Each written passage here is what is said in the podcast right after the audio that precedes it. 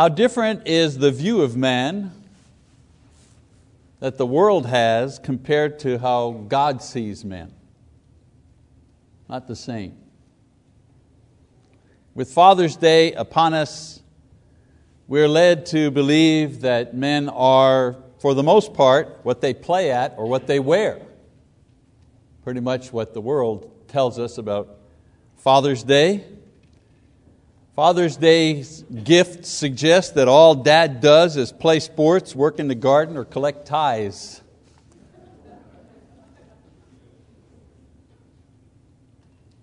The rest of the time, unfortunately, men are seen mostly as the cause of what is wrong in this world. I'm not talking about mankind, I'm talking about men.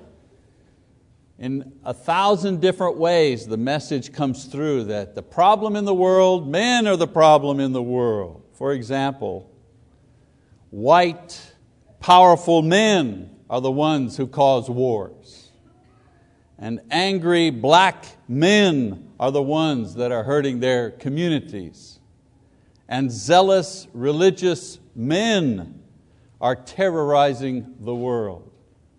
And greedy business men are ruining our economy. And selfish husbands are destroying marriages. And absent fathers are responsible for their children. So, I mean, you, I could keep the list going. And the common denominator about the list, this mantra, is that men are the problem in this world. The words are different from time to time, but the theme is usually the same. Men are responsible for most of what's wrong in this world. Of course, there's a measure of truth found in these accusations, and it's actually related in many ways to the lack of success that men have had facing not only the responsibilities they have from a strictly worldly point of view, but also the failure to meet the challenges that are placed before them by God. Yes, men do those things. But one of the reasons they do those things is because they haven't done the things that God has given them to do. You see, when we examine the challenges set forth by God before men, specifically, I'm not reaching here, in this or in any century, we notice that man's main role, whether it's in this century or the past or the future, man's main role is one of stewardship. It always has been from the beginning and continues to be one of stewardship from God's perspective. We think that because our technology and our lifestyles and our ambitions may have changed from century to century, that our responsibilities as men have changed. We hear the phrase new challenge so often in our work, in our personal lives, even in our spiritual development, we think that means different.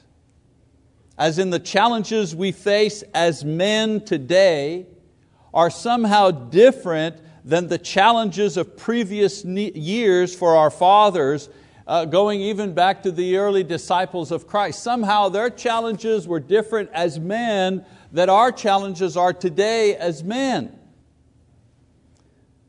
But the challenge for all men from the very beginning has always been the heavy burden of stewardship. That's always been man's challenge placed before him by God. Stewardship, an old fashioned word, we, don't, we see it in the Bible, but we don't use it often. Simply means managing something on behalf of another. That's stewardship. And so from Adam to Christ, and from Christ to this very day in 2013, God has always challenged the believing men of this world to become his chief stewards of three important things on his behalf. And I'd like to briefly share these three things with you this morning. Men are still the chief stewards of the creation. We call it something different now. We call it the environment. They used to call it Mother Nature, those who were shy in giving God the glory and the credit for having made everything. You know, they, they found another way to refer to the reality around them. We no longer call it the creation, we call it the environment. God, in the beginning, put Adam and Eve as stewards in the garden, and they were responsible for managing it. And we read in chapter 1, beginning in verse 26, Then God said, Let us make man in our image according to our likeness, and let them rule over the fish of the sea, and over the birds of the sky, and over the cattle, and over all the earth, and over um, every creeping thing that creeps on the earth. God created man in His own image. In the image of God, He created him. Male and female, He created them. And God blessed them. And God said to them, Be fruitful and multiply and fill the earth and subdue it and rule over the fish of the sea and over the birds of the sky and over every living thing that moves on the earth. Then God said, Behold, I have given you every plant yielding seed that is on the surface of the earth, and every tree which has fruit yielding seed. It shall be food for you. And to every beast of the earth, and to every bird of the sky, and to everything that moves on the earth, which has life I have given every green plant for food. And it was so. After the fall, even after the flood, there was no repeal of this responsibility. You don't read anywhere in the Bible where God says at some point, you know that thing I said to you in Genesis 1 there about being the steward of the creation? Okay, scratch that. You're not responsible for that anymore. It'll just take care of itself from here on. I don't, I, I've never read that anywhere. Man, still with the cooperation of woman, continues to be responsible for the, quote, environment, except now the work would cause him much more grief than before, much more trouble. Genesis 3, 17. And haven't we seen the trouble? The tornadoes and the floods and the earthquakes and the droughts and so on and so forth, that's the trouble. God said it was going to be a joy to do it before sin. You still have to do it after sin. You're still the stewards of it after the fall, but now it's going to cost you. Now it's going to be problematic. But the responsibility is still there. You know, I, I believe that we are very wrong to think that because we are Christians, we're going to heaven. We believe that God one day will burn up the existent, existing heavens and earth, that we don't have to worry about the creation. That this business about environmentalism, for example, that's not for us. God's going to, you know, God's to, He's to burn this place up anyways. You know, no use taking care of this place. As Christians, and especially as Christian men, we are especially responsible for the earth until Jesus comes. That stewardship given at the very beginning continues to this day. Whether you're steward of a, you know, a quarter acre or just you know, 7,000 square feet of land or a 1,200 square foot apartment or a thousand acres or a 10,000 acre ranch, you're still a steward of this place. We still have responsibility. You know, those of us who have children, we know that our children eventually are going to grow up become adults, and then they're going to age as we have aged, and then they'll eventually die, won't they? But that doesn't preclude us from taking care of them now, doesn't it? We still feed them, we still take care of them, we still spoil them, we still dress them, we still educate them, we still want them to have a good life while they're here. Even though we know eventually they're going to die. We should have that same attitude because of the stewardship that God has given us for His creation. That's one responsibility that we as Christian men have.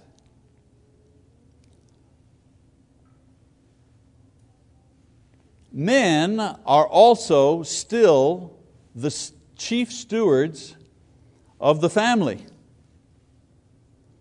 After the fall, God made woman subject to man in their relationship. And Paul confirms not only man's headship in the natural order between man and woman, as well as being leaders in the home. So let's read 1 Corinthians, you've got it up on the, board, on the uh, screen there, chapter 11, verse 1 to 3. Paul says, Be imitators of me just as I also am of Christ. Now, I praise you, watch why he praises these people. He says, I praise you because you remember me in everything and hold firmly to the tradition just as I delivered it to you. But I want you to understand that Christ is the head of every man, and the man is the head of the woman, and God is the head of Christ. Man has stewardship in the family. If we continue to read in chapter 5 of Ephesians, flip over to chapter 5 in Ephesians, beginning in verse 22. I think I've got this one. No. 22, it said, Wives, be subject to your own husbands as to the Lord, for the husband is the head of the wife, as Christ also is the head of the church, he himself being the Savior of the body. But as the church is subject to Christ, so also the wives ought to be to their husbands in everything. You know, if there is trouble you know, in the home today and children are straying and women are dissatisfied, I have to say that the majority of the blame should be laid at the feet of men. They have had the greatest responsibility. Oh, it's nice. I've seen guys read this, you know, and to their wives even. Oh, look what it says here. I'm the head, I'm the boss. But they like to take that responsibility from a worldly perspective, not from a heavenly perspective. Not as the suffering servant, not as the one willing to sacrifice their life for their wives, not as one who's ready to lay down his body, his likes, his comfort, his strength, his energy, his pride, and lay those things before his wife in service to her.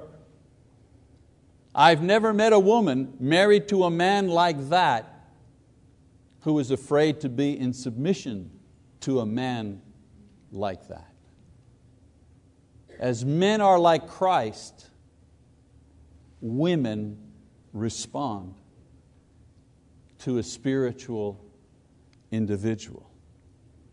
I, I don't say this to discourage, but rather to encourage men to take their responsibilities and not be worried what is politically correct or what is not politically correct in this day and this age. If God makes you the head, you don't have to apologize to anybody for your leadership role, especially to non believers and those who blaspheme Christ. I don't need to apologize for my role in my family that God has made me responsible for. I don't have to apologize to Hollywood or somebody who disagrees. I don't have to apologize for that. I'm not responsible to the world. I'm responsible to God. And I'm responsible as a man for the stewardship of my family. And the greatest uh, blessing that I have as a man is that I am married to a woman who helps me with that role, who encourages me in that role, who supports me in that role, who is proud of me because I am in submission to Jesus Christ. And then finally, men are chief stewards of the church. From the very beginning, men have offered the sacrifice. Seth and Abel and Noah and Aaron and the priests on behalf of the family at first, and then the tribe, and then the nation. When Jesus came, there was a marvelous opportunity, a marvelous historic opportunity to perhaps change that perspective and, and be more inclusive as far as the responsibility for the body of Christ. But what did He do? He knew the mind of God, and He knew that His church would survive until He returned, whether that would be a hundred years or a thousand years or 10,000 years. And what did He do? He chose men to be apostles. If there was ever an opportunity to break with tradition, to establish a new road, just one sister could have been appointed as an apostle, just one. But he didn't do that. You think he was afraid? Some people say, oh, well, you know, he had to, he had to, you know, he was afraid of the custom. He was. The one who healed on the Sabbath, the one who just ate and ate without going all through the rituals, he was afraid of custom. He was afraid of what they might say. Really?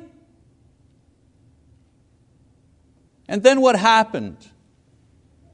He instructed them to appoint men as elders and as teachers and as evangelists and as deacons to lead his church. In 1 Timothy chapter 3 verse 1, move over to that particular passage. It says, It is a trustworthy statement if any man, it would have been easy for the Holy Spirit to say, if anyone, or if any person. But he doesn't say that. He says, if any man aspires to the office of overseer, it is a fine work he desires to do. He goes on to say, an overseer then must be above reproach, the husband of one wife, temperate, prudent, respectful, hospitable, able to teach, not addicted to wine or pugnacious but gentle, peaceable, free from the love of money. He must be one who manages his household well. Think of that. He must be one who manages his own household well. There you have the same point I made from before. He must be a good steward of his home and his family, keeping his children under control with dignity. But if a man does not know how to manage his own household, there's the stewardship of the family that keeps coming back. How will he take care of the church of God? And not a new convert, so that he will not become conceited and fall into the condemnation incurred by the devil. And he must have a good reputation with those outside the church, so that he will not fall into reproach and the snare of the devil.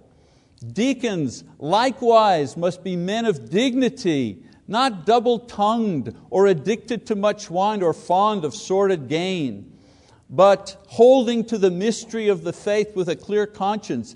These men must also first be tested. Then let them serve as deacons if they are beyond reproach. So, what did he choose? To lead the church. He chose men. What did He choose? Who did He choose to be in the various positions of leadership in the church? He chose men. He even gives detailed instructions about what kind of men ought to serve in these things. He even specified that women were not uh, uh, uh, to teach or to lead men in the church or even speak in the public assembly. 1 Corinthians chapter 14, verse 34.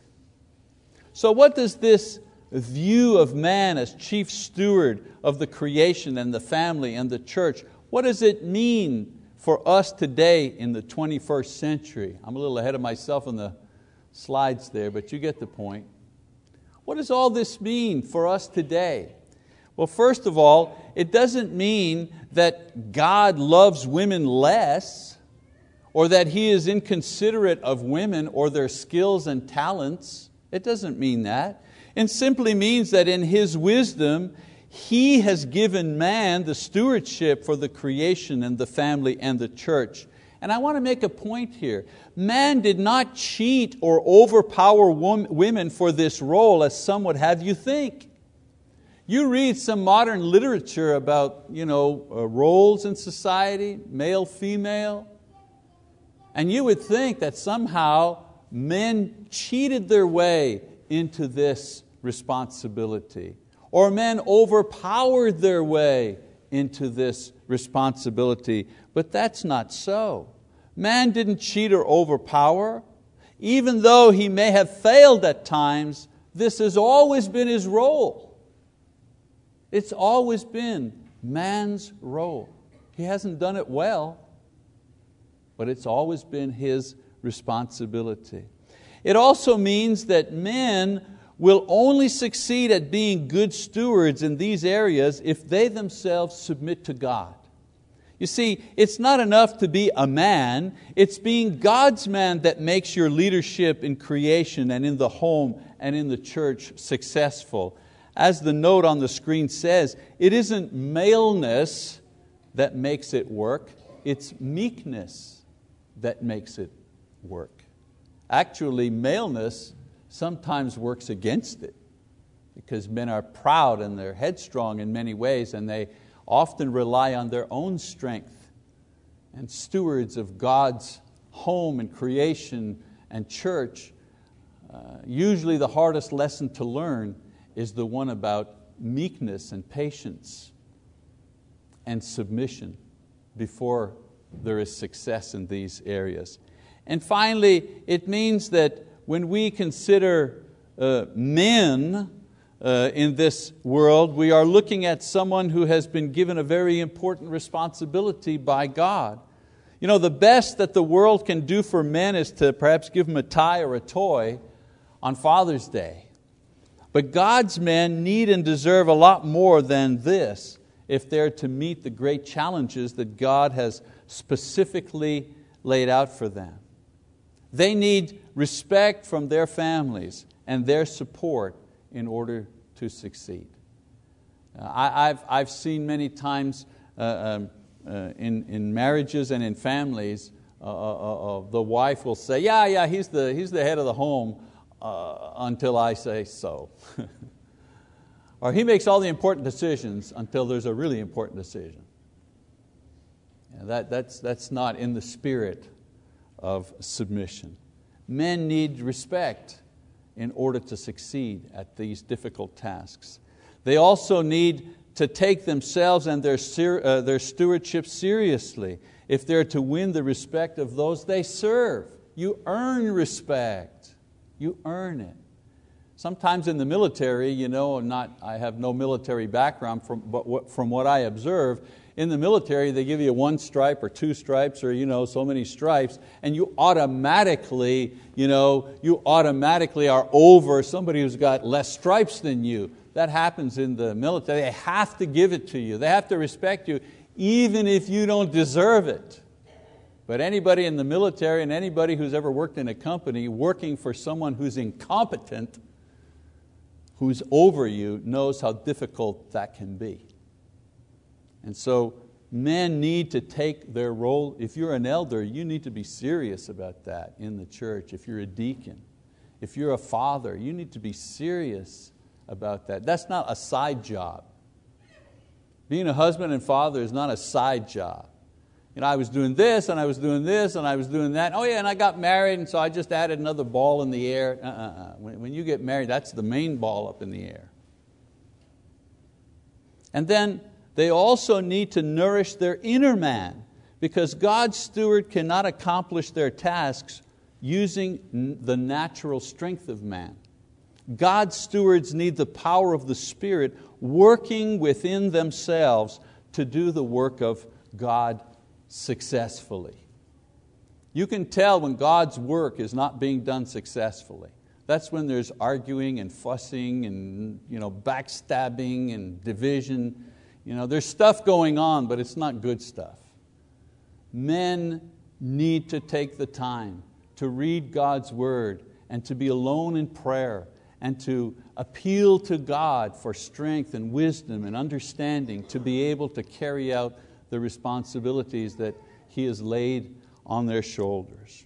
And so I encourage you, therefore, my brothers, to understand what God wants from you as men and joyfully take on your roles as chief stewards of God's creation, whatever part of that He's given to you, and God's family and God's church, and know that with His help and with His power in Christ, you will be found to be true and faithful to your calling when He comes to judge all of us for our stewardship as men of God. And of course, God bless you and have a blessed Father's Day. It's a wonderful thing to be honored as a man, as a father, uh, as a steward of God's blessings. And so as I close, I appeal to not just men, but to men and women concerning their souls. You can be good to the environment and you can raise a decent family, but these things cannot be exchanged for your soul. You, you can save the forest in the Amazon, uh, and if you do that single handedly, that's a wonderful thing for the forest in South America, but you cannot change that work for your soul. Only faith in Jesus Christ, expressed in repentance and baptism, only that washes away sin and guarantees eternal life. And so I encourage you, men and women, to come to cleanse away your guilt in baptism. Come also to be restored through prayer, especially uh, on this particular day, if you need help, to be a better steward, to be a better dad, to be a better deacon, to be a better elder, to be a better man. What a wonderful day to come and receive the prayers of the church as we stand and as we sing our song of encouragement.